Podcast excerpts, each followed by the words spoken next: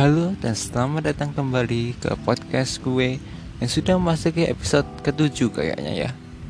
Kali ini kita akan melanjutkan mengenai sejarah singkat dari tim Cloud9 atau C9 Yaitu salah satu tim atau organisasi besar dari Amerika Serikat. Langsung saja kita mulai cerita C9 selanjutnya Kemarin kita sudah sampai di mana C9 tersingkir di World Championship tahun 2015. Nah, setelahnya C9 melakukan perubahan roster kesekian kalinya. Nation memutuskan untuk pensiun dan menjadi pelatih C9. Kemudian merekrut Rush di posisi jungler. Kemudian membuat High bergeser ke posisi support. Mereka juga merekrut Bani Fufu sebagai pelapis dari Hai. Mereka bertanding di Intel Extreme Master yang ke-10 atau season 10 di Cologne. Namun, mereka langsung terdampak oleh H2K yang dipenggawai oleh Odo Amne, Yankos, Ryu, Forgiven, dan Vander. Kemudian perjalanan mereka berlanjut di Spring NA LCS tahun 2016. Sinan hanya meraih posisi tiga kali ini di bawah CLG dan Immortal.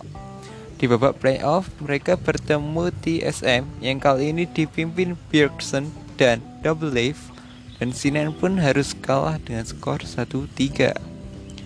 Di summer season, Sinan melakukan perubahan besar dengan mendatangkan Impact di posisi top laner dan Smoothie sebagai posisi support dan pelatih asal Korea Reaper. Meteos menjadi starting roster kali ini. Namun hasil yang diharapkan tidak berubah seperti Spring 2016. Mereka tetap saja finish di posisi ketiga dan di babak playoff mereka berhadapan dengan tim NVS dan menang dengan skor 3-1. Di semifinal, mereka bertemu dengan Immortal dan Verad dan bermain sangat sengit. Tapi mereka masih terlalu kuat untuk tim Immortal sendiri. Mereka bermain 5 game dan berhasil lolos ke final dengan skor 3-2. Di final, mereka lagi-lagi bertemu dengan TSM Double Lift dan kawan-kawan masih terlalu kuat untuk C9. C9 pun harus kalah dan bertanding di regional qualifier untuk lolos ke World 2016. Di regional qualifier, C9 yang langsung ke ronde 2 berhadapan dengan tim NVS kembali. Dan kali ini pun mereka menang mudah 3-0 untuk menantang Immortal. Nah, mereka kembali menang atas Immortal dan memastikan tiket ke World Championship untuk kesekian kalinya. Di World Championship sendiri, mereka satu grup dengan juara bertahan SK Telkom T1, kemudian tim IMAI dari Taiwan, dan Flash. Oh, tim IMAI ini kayaknya ini bukan dari Taiwan. Soalnya di sini juga ada tim Flash Wolf yang juga perwakilan dari Taiwan. Sinian berhasil duduk dengan nyaman di posisi kedua dan lanjut ke babak playoff. Menjadi satu-satunya perwakilan North America di babak playoff, para supporter dan pencinta esport di North America pastinya berharap Sinan mampu bermain baik dan mereka ber, dan mereka tentu saja berharap Sinar bisa menjadi juara. Namun faktanya mereka harus dikalahkan oleh Samsung White atau lebih tepatnya eh Samsung White ya mas ini. Ya benar masih Samsung White yaitu dengan skor 3-0. Pada tahun 2017 di off season Sinan mendatangkan Roy di top laner dan kontrak di posisi jungler. Kali ini Bani Fufu beralih menjadi streamer untuk Cloud9. Spring 2017 dimulai. Mereka mengakhiri regional season di posisi kedua di bawah TSM. Di babak playoff, mereka yang sudah di semifinal berhadapan di Phoenix One dimotori oleh Meteos, Ryu, dan Aero. Cloud9 menang 3-0 dan melaju ke babak selanjutnya. Di final lagi-lagi yang mereka temui itu rival abadi mereka yaitu TSM. Mereka bermain sangat sengit sekali pada game kali ini. Namun sayangnya TSM lah yang keluar sebagai juara. Meski demikian, perjalanan mereka belum berakhir. Mereka masih mengikuti rival untuk menghadapi perwakilan dari tim Eropa. Mereka tergabung dengan tim NALCS bersama tim Phoenix dan tim TSM. Mereka dua kali kalah oleh Unicorn of Love, dua kali menang atas Fnatic, dan imbang atas G2. NALCS berhasil juara setelah TSM mengalahkan Unicorn of Love 3-0 di final berlanjut ke summer season 2017 Cloud9 men kali ini Cloud9 melakukan swap roster yaitu di mana Ray dinaikkan ke starting roster dan Impact menjadi sub.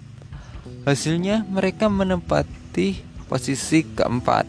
Di babak playoff mereka bertemu tim dignitasnya Someday dan Altec C9 KO dengan skor 3-1 membuat mereka harus untuk ketiga kalinya secara beruntun mengikuti regional qualifier untuk mendapatkan jatah World Championship. Mereka yang langsung berada di ronde 3 bertemu tim CLG yang diperkuat oleh Darshan, Omar God, Huhi, Stixey, dan Apromo dirasa akan menjadi match yang sangat ketat. Faktanya Sinan berhasil menang 3-1 dan lolos kesekian kalinya ke World 2017.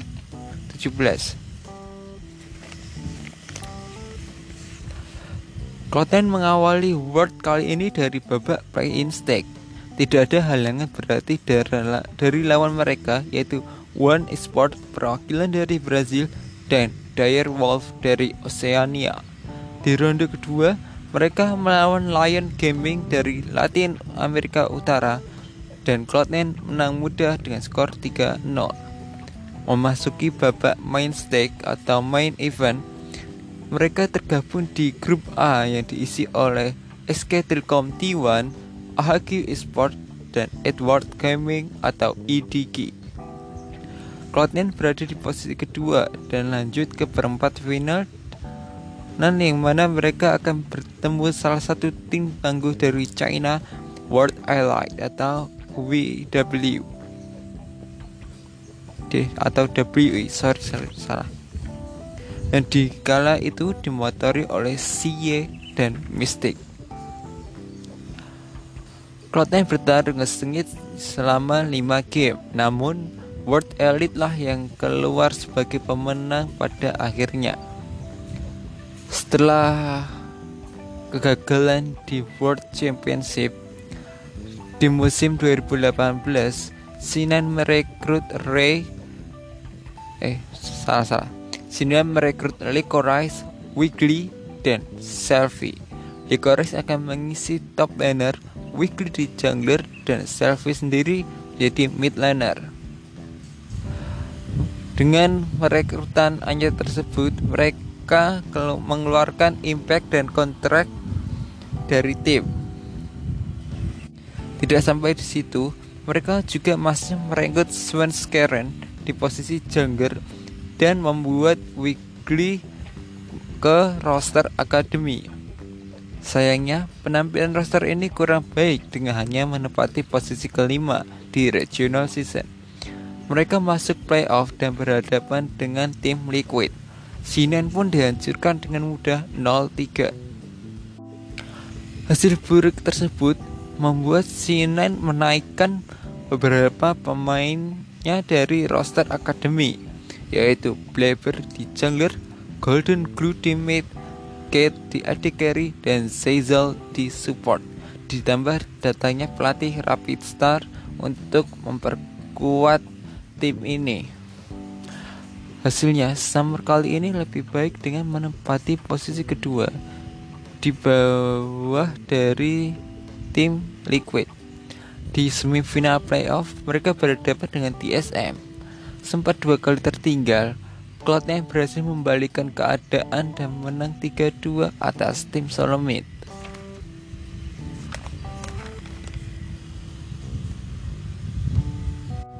Oh ya, tambahan sebelum babak playoff dimulai, mereka juga sudah kehilangan Smoothie yang meninggalkan tim. Di babak final, mereka berhadapan dengan rival baru mereka, tim Liquid. Namun, tim Liquid yang dimotori Double Leaf berhasil mempencundangi Cloud9. Sepertinya Double Leaf pada tahun-tahun ini atau tahun-tahun sebelumnya itu menjadi kryptonite dari tim C9 itu sendiri. Setiap kali ada Double Leaf, Cloud9 seperti dibuat seperti badut yang tidak bisa melakukan apa-apa selain menjadi hiburan dari double lift itu sendiri. Wajar saja jika double lift menyombongkan diri atau melakukan trash talk kepada C9 yang dianggapnya sebagai clown 9 clown 9 atau badut 9 C9 lagi-lagi turun ke regional qualifier. Mereka pada berhadapan dengan tim TSM di ronde ketiga. Dan kali ini pun mereka berhasil menang 3-0 dan lolos ke World 2018 di World 2018 mereka kembali mengawali dari play-in stake Cloud9 dengan mudah lolos dari ronde 1 lalu mereka berhadapan dengan tim Gambit dan menang payah dengan skor 3-2 di babak group stage Cloud9 bergabung dengan tim Royal Never Give Up, tim Underdog Vitality, dan juara bertahan yang berganti nama pada saat itu Samsung Galaxy menjadi Gen. Mereka berhasil mendapatkan skor 4-2 dan bertanding di tiebreaker melawan Royal Never Give Up, tapi mereka kalah dan harus puas berada di posisi kedua. Di babak perempat final, mereka berhadapan dengan salah satu tim tuan rumah. Kala itu yaitu Afrika Freak yang diisi oleh Kin, Spirit, Kuro, Kramer, dan Tusin. Di sini Cloud9 melakukan sebuah kejutan di mana mereka menang 3-0 atas tim yang lebih diunggulkan pada kala itu. Dan untuk pertama kalinya, mereka mampu lolos ke babak semifinal World Championship. Di babak semifinal kali ini mereka berhadapan dengan tim dari Eropa yaitu Fnatic yang kala itu dipimpin oleh Caps dan Reckless. Di babak semifinal ini giliran Cloud9 lah yang dibuat sebagai tim lawak mereka kalah 3-0 dari Fnatic. Kemudian berlanjut ke off season tahun 2019, Jensen memutuskan keluar menuju tim Liquid dan C9 merekrut Niski. Di NLCS tahun, tahun 2019, mereka masih di bawah bayang-bayang tim Liquid dengan menepati posisi kedua di playoff. Scott9 yang sudah ada di semifinal berhadapan dengan TSM sempat unggul 2-0 mereka malah terkena reverse sweep dan kalah 2-3 mereka kemudian melanjutkan pertandingan ke rival bersama TSM dan tim Liquid. Nasnya mereka sama sekali tidak meraih satupun kemenangan yang membuat tim North America kalah 1-3 dari tim Eropa. Di summer season, mereka merekrut merekrut Kumo di posisi top laner dan Devly di AD carry untuk memperkuat dan mempertajam tim Cloud9 sendiri. Namun sayangnya mereka tetap saja di bawah tim Liquid yang masih menjadi pemuncak klasemen summer season ini. Di bawah semifinal, mereka berhadapan dengan CLG dan berhasil menang dan maju ke babak final melawan tim Liquid. Cloud9 sempat unggul 2-1 kali itu, namun mereka kecolongan dua game selanjutnya dan gagal menjuarai NLCS Summer. World 2019 dimulai, mereka tergabung dengan tim G2 dari Eropa, Griffin, Underdog atau tim baru dari LCK dan Hong Kong Attitude perwakilan dari Taiwan. Secara mengejutkan dan secara naasnya, Cloud9 tidak mampu lolos ke babak playoff setelah hanya menepati posisi ketiga. Kegagalan besar di World 2019 membuat Cloud9 melakukan perubahan secara maksimal di mana yaitu mereka mengeluarkan Sven Skeren, Seizel, Kumo, dan Devlai dari tim. Posisi AD carry kemudian diisi oleh Sven dan support diisi oleh Vulkan. Vulkan. Sniki pun memutuskan pensiun dan menjadi bagian dari pemilik tim sendiri. Di spring, Cloud9 akhirnya kembali menjadi penguasa regional season dengan skor rek atau rekor pertandingan 17 berbanding satu kekalahan. Mereka langsung mendapat di posisi di ronde kedua. Di ronde ini mereka berhadapan dengan tim Evil Genesis dan berhasil masuk ke babak final. Di final mereka mengalahkan FlyQuest yang pada kala itu dipimpin oleh Power of Evil.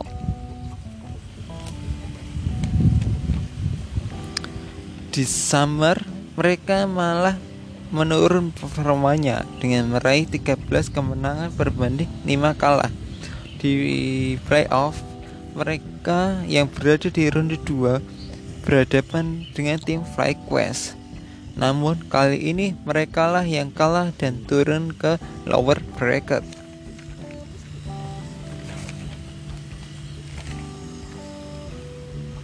Di babak lower bracket, mereka mampu mengalahkan Evil Genesis kembali dan lanjut ke ronde ketiga untuk berhadapan dengan TSM. Namun, mereka kalah 3-1 dan untuk pertama kalinya mereka tidak lolos ke World Championship selama karir mereka di eh, di skin LOL Esport. Nah, sekali tim seperti C9 tidak lolos ke World Championship padahal mereka ini sebelum-sebelumnya itu selalu dan selalu lolos ke World Championship Kegagalan tersebut membuat Cloud9, Cloud9 kembali melakukan perubahan besar-besaran. Kali ini pelatih Reaper digantikan oleh Rain Nover, kemudian Likorais Deniski out dari tim. Sebagai gantinya, mereka menaikkan Fuchs dari akademi roster untuk mengisi bagian top laner dan merekrut Parks dari G2. Sebelum NLCS Spring dimulai, mereka ikut berpartisipasi dalam turnamen turnamen pembuka yaitu LCS Login di mana mereka harus kalah dari tim Liquid di final dengan skor 2-3. Di LCS Spring 2021, mereka berhasil memuncaki klasemen. Di playoff, mereka berhasil menang atas tim 100 Thief di ronde pertama. Di ronde kedua, mereka berhasil membalas kekalahan dari tim Liquid dengan skor 3-1. Di final, mereka lagi-lagi bertemu dengan tim Liquid sempat tertinggal 2-1 namun pada akhirnya Cloud9 lah yang mampu memenangkan dua game sisa dan menjadi juara LCS dan kembali masuk ke MSI 2021. Nah, kalau gue lihat permainan mereka kali ini lebih bagus daripada musim sebelumnya dengan mendatangkan superstar kelas Sparks ini akan membuat tim Cloud9 akan bisa dibilang mudah untuk lolos dari ronde pertama dari MSI itu sendiri. Namun itu semua tidak akan berarti jika mereka malah eh, melakukan kekalahan atau kesalahan yang konyol. Kita tahu sendiri terkadang Cloud9 itu mereka masih inkonsisten dan malah kadang mereka menjadi tim lawak. Perks bisa dibilang yang paling konsisten untuk saat ini kalau dibandingkan dengan Sven yang kadang kala malah melakukan blunder atau Fuchs yang masih minim pengalaman di international skin atau di pertandingan internasional. Eh, tapi jangan lupa Cloud9 juga memiliki Blaber sang MVP back to back ya, back to back MVP maksudnya yang gue rasa banyak penggemar akan menantikan dia bermain di MSI kali ini. Kita lihat saja apakah Cloud9 akan menjadi tim yang disegani di MSI atau mereka akan menjadi Cloud9 atau Badut 9 lagi seperti yang diperkirakan beberapa orang ya karena kita tahulah tim NA itu ke, belum banyak prestasi besar. Kecuali tim Liquid yang tahun 2019 berhasil lolos ke babak final MSI sebelum mereka menjadi tim badut tim badut di World Championship tahun 2020 Oke sekian dulu Maaf kalau podcast kali ini agak bertele-tele dan kurang jelas Karena ya gue sendiri juga uh, Gimana ya Kayak kebingungan saat membahas tim Cloud9 sendiri. Sampai jumpa di podcast selanjutnya. Oke bye